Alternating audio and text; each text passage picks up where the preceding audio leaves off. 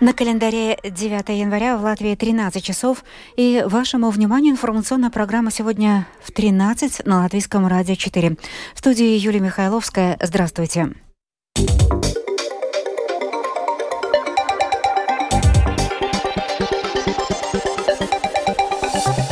В этом выпуске нужно ли гражданам России, проживающим в Латвии, подтверждать знание латышского языка для получения нового вида на жительство?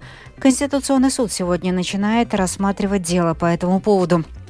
Ответственная комиссия поддержала национализацию так называемого Дома Москвы слова за сеймом.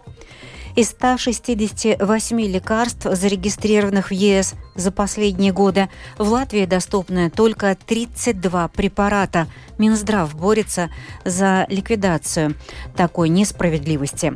Теперь об этих и других событиях подробнее.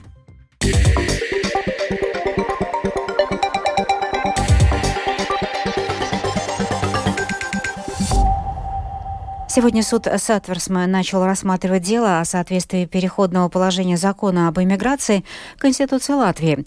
В соответствии с принятыми к закону поправками, ранее полученные гражданами России, бывшими гражданами или негражданами Латвии постоянный вид на жительство действовал до сентября 2023 года. Подробнее о том, с чего началось рассмотрение дела, в сюжете Михаила Никулкина. Сегодняшний процесс основан на заявлении, которое в суд подали 29 человек, граждан Российской Федерации. Многих удивило то, что Конституционный суд Латвии рассматривает заявления граждан другого государства, в данном случае России. О том, нормально ли это, в интервью латвийскому радио рассказала одна из судей суда Сатверсме Анна Родыня. У каждого лица в Латвии есть права человека. Граждане России также имеют право подавать конституционные жалобы, если они считают, что их основные права человека нарушаются, что и произошло, по мнению заявителей, в данном случае. Так что это адекватная и характерная для правового государства ситуация, что и иностранец может наслаждаться основополагающими правами человека, которые, соответственно, предусмотрены в Сатварсме satversmi. Рассмотрение дела началось с описания ситуации со стороны представителей заявителей, юристов Елизаветы Кривцовой и Инессы Никульцевой. Они говорили о принципах хорошего законодательства, нарушении прав человека и несоответствии принятых парламентом норм отдельным пунктам Конституции страны. По мнению заявителей, нормы закона об иммиграции не соответствуют 96-й статье Конституции о праве каждого человека на неприкосновенность его частной жизни и семьи и 91-й статье о том, что все жители Латвии равны перед законом и судом. О сути заявления рассказала юрист Елизавета Кривцова. Mēs apstrīdām tajā punktā, ka cilvēkiem masveida. Мы оспариваем то, что люди массово, как группе, были аннулированы виды на жительство. Исполнительный механизм существенно менялся уже трижды. Мы это не обсуждаем. Об этом можно говорить, чтобы понять, какие у этого негативные последствия, и что это действительно аннулирование, а не просто смена документов. Это не выдача нового паспорта. Здесь огромная разница. Очень многим людям, заявителям, до сегодняшнего момента все еще непонятно, получат они или не получат новый вид на жительство. В целом, представители подавших заявления жителей Латвии настаивали на отмене нормы закона об иммиграции, предусматривающей выдворение людей из страны в случае, если они в установленные сроки не предоставят сертификат о сдаче экзамена на знание государственного языка и не подадут заявление о получении временного вида на жительство сроком на два года, чтобы за это время повторно сдать экзамен. В своих выступлениях Кривцова и Никульцева обращали внимание на то, что все представляемые ими заявители получили гражданство РФ в периоде с 2008 по 2013 год и руководствовались только желанием выйти на пенсию раньше в соответствии с российскими законами. Кривцова указала, что в те годы отношения Латвии и России сложно назвать плохими. Тогда, например, состоялся официальный визит Валдеса Затлерса в РФ, где он встретился с на тот момент президентом Дмитрием Медведевым и премьер-министром Владимиром Путиным. Кроме того, гражданство люди получили до аннексии Крыма России в 2014 году и начала полномасштабной войны в Украине в 2022 году. На вопрос судьи Аниты Родыни о том, что, возможно, гражданам других стран стоило бы смириться с требованиями Латвии для разрешения на постоянное проживание, представители заявителей указали, что люди так и сделали, получив постоянный ВНЖ в соответствии с требованиями, действовавшими на тот момент. Однако позже нормы закона были изменены. По словам юристов, таким образом были нарушены права человека, так как постоянный вид на жительство выдается на бессрочный период. На момент составления материала выступления участников процесса в суде Сатверсме продолжаются. Ожидается, что окончательное решение Конституционного суда может быть принято к середине февраля. Михаил Никулкин, служба новостей Латвийского радио. Комиссия Сейма по обороне, внутренним делам и предотвращению коррупции поддержала законопроект, который предусматривает, что государство перенимает права собственности на так называемый Дом Москвы в Риге. Министерство культуры и Министерство сообщений отозвали подданные ранее поправки к законопроекту, предусматривающие то, какими могут быть дальнейшие действия государства в соответствующем объекте объекте недвижимости. Дело в том, что законопроект не решает проблему будущего здания на улице Мария-7. Э, глава комиссии Раймонд Бергманис в программе ЛР-4 «Домская площадь» допустил, что здание Дома Москвы может быть продано, а вырученные средства направлены на восстановление Украины. Кабинет министров э, принят решение, что с этим домом делать до 31 марта. Это прописано в этом законопроекте. Я думаю, сценарии могут быть разные. Может, этот дом можно продать и вырученные деньги на э, послать на, на помощь Украине. Я надеюсь, что Кабинет министров примет самое правильное решение, что с этим домом делать как, что там будет находиться, как там будет находиться, что с этим домом произойдет. Это очень символично. Это 24 февраля 2022 года железный занавес спустился второй раз э, на нашей границе, и, и поэтому, я думаю, это надо осознать и понять, Сегодня правительство Латвии также примет решение по подготовленному Министерством сообщения проекту постановлений, которое, среди прочего, предусматривает, что максимальная скорость движения тракторов за пределами населенных пунктов не может превышать 60 км в час. Цель поправок обеспечить, чтобы тракторная техника на большой скорости не создавала угрозы общей безопасности дорожного движения. Давно обсуждаемая в Латвии идея размещения акций госкомпании на фондовой бирже скоро окажется на рабочем столе правительства. Если бы часть акций хотя бы нескольких государственных компаний вышла на биржу, это было бы большим благом как для развития рынка капитала, так и для экономики.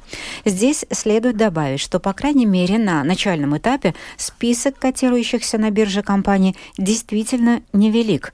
Этому процессу уже давно давно не хватает политической воли. Первой компанией, которая может выйти на биржу, является AirBaltic. Однако неясно, когда на биржу выйдут другие. Министр финансов Арвил Саша Раденс из «Нового единства» так комментирует ситуацию. В первую очередь нам нужен хороший старт, это первое. Если это удастся, остальные последуют. Однако второй вопрос. У нас действует эмбарго на одну часть компаний, таким образом, что государство ограничило им доступ на биржу. Это инфраструктурные компании. Если вы помните, по этому вопросу была большая политическая дискуссия. Развитый рынок капитала гораздо более сложная вещь, чем выход отдельных компаний на биржу. Во-первых, это рынок облигаций. Тогда речь идет о достаточном количестве участников рынка, компаний, которые, так сказать, способны попасть на биржу. Но под всем этим скрывается тот факт, что попасть на биржу – это не заоблачная высота. Это дает доступ к крупным рынкам капитала, но также требует очень хороших управленческих команд для этих компаний. Данные Международной инновационной ассоциации фармацевтических фирм за 2023 год показывают, что из 168 лекарств, зарегистрированных в ЕС за последние 4 года, в Латвии доступны только 32 препарата, причем большинство из них доступны лишь частично. Поэтому, по оценке ассоциации, плана министра здравоохранения Хасама Абу Мэри по улучшению доступности лекарств станут большой выгодой для латвийских пациентов пациентов. По словам директора Международной инновационной ассоциации фармацевтических фирм Владислава Марана, первым шагом должно стать увеличение финансирования компенсируемых лекарств. Ну, в первую очередь, надо сказать, что это вопрос финансирования, поскольку сейчас есть примерно сотня медикаментов, которые находятся в очереди и которые пациентам недоступны, потому что государство их финансирование не предусматривает. Поэтому рост финансирования обеспечит доступность препаратов, например, для онкологических больных, для людей с редкими заболеваниями или с какими-то заболеваниями крови или с какими-то другими заболеваниями. Так что это финансирование находится на первом месте. Если мы посмотрим на новые инновативные медикаменты, которые способны способны существенно изменить жизнь пациента, то в смысле доступности мы находимся на одном из последних мест в Евросоюзе. Доступность таких медикаментов для наших пациентов очень мала. Медикаменты, ļoti maz. С 1 сентября 2024 года уроки государственной обороны будут проводиться во всех школах Латвии. Это не выборочная программа, этот курс будет обязателен во всех средних школах и техникумах. Минобразование предложило школам выбирать, как именно осваивать программу гособороны – Президент Латвийской ассоциации руководителей образования, директор Сигулской государственной гимназии Рудолф Скалванс рассказывает, какие варианты внедрения нового предмета видят сейчас сами учебные заведения.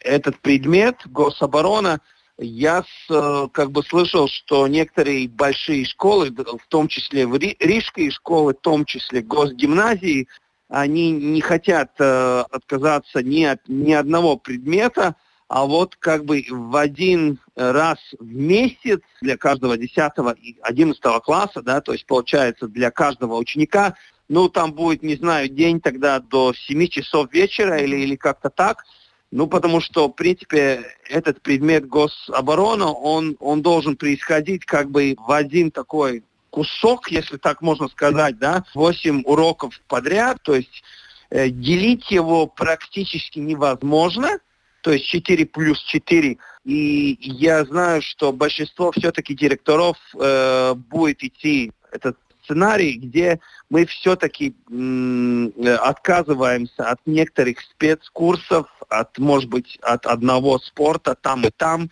и внедряем вот гособорону э, нормально в наш э, образовательный план, ставим оценки и все, как и в остальных предметах.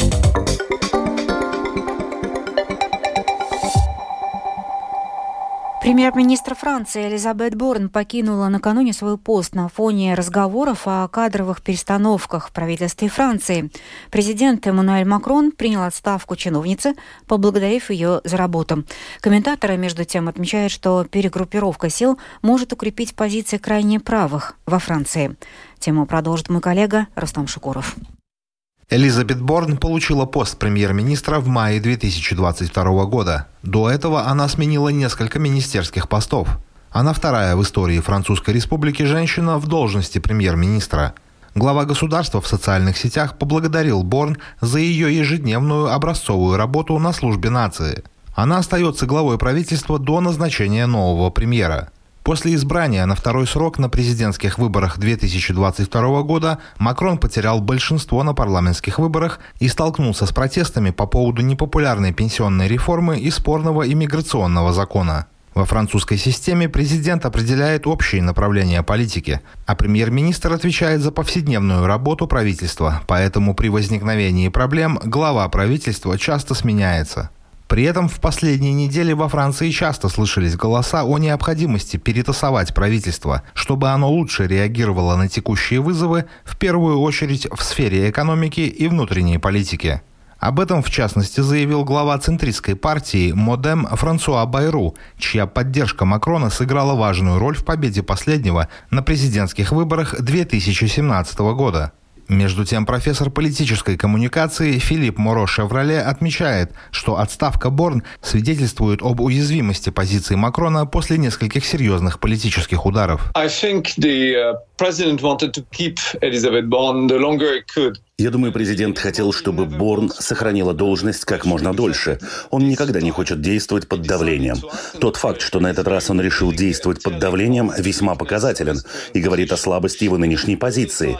Потому что раньше, каждый раз, когда члены его партии или лидеры других партий, такие как Франсуа Байру, требовали от него чего-то, он отказывался это делать. Он никогда не действует под давлением. Если он делает это сейчас, то это потому, что его позиции ослабли, и ему нужно восстановить некоторые некоторый баланс сил.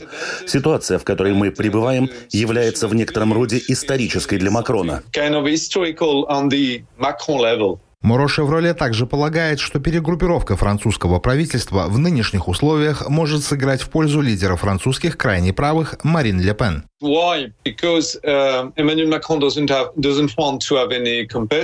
Uh, Почему? Потому что Эммануэль Макрон не хочет иметь конкурентов. Даже в своем политическом лагере он не хочет иметь преемника. Так было с большинством президентов, когда они уходят из власти, они на самом деле не хотят иметь ни конкурентов, ни преемников. Таким образом, в правительстве или даже среди сторонников Макрона нет крупной фигуры, которая могла бы конкурировать с правыми и крайне правыми, такими как Марин Ле Пен. Проблема в том, что на данном этапе нет никого с достаточным политическим весом и силой, кто мог бы противостоять Марин Ле Пен. Следует отметить, что пока неизвестно, кто заменит Борна на посту премьера. Фаворитом считается 34-летний министр просвещения Габриэль Атталь. Если прогнозы относительно него сбудутся, то он станет самым молодым премьером в истории Франции. Рустам Шукуров, служба новостей Латвийского радио. И последняя тема. Верховный суд отклонил петицию Ассоциации иностранной прессы, которая требовала от военных властей разрешить иностранным журналистам беспрепятственный въезд в Газу. Было заявлено, что хотя суд признает право на свободу прессы, текущая военная ситуация оправдывает ограничения, поскольку репортеры могут подвергнуть опасности силы Цахала, сообщая об их позициях. В завершение выпуска о погоде в Латвии на среду 10 января.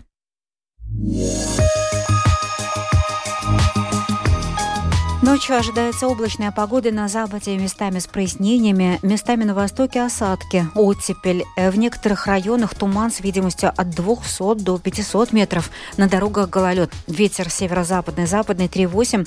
В восточных районах порывы до 14 метров в секунду. Температура воздуха 0, минус 3. На побережье от минус 1 до плюс 2 градусов. В Риге э, э, днем в Латвии преимущественно облачная погода. Местами на востоке небольшие осадки, также оттепель. Местами сохранится туман, ухудшение видимости на дорогах. Дороги будут скользкими.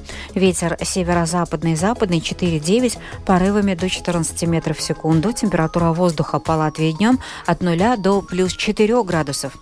В Риге преимущественно облачная погода без осадков. Ветер северо-западный, западный 4,9 метров в секунду. Температура воздуха ночью около нуля, днем плюс 1, плюс 2 градуса. Тип погоды второй благоприятный. Это была программа «Сегодня в 13». 9 января продюсер выпуска Дмитрий Шандро провела Юлия Михайловская.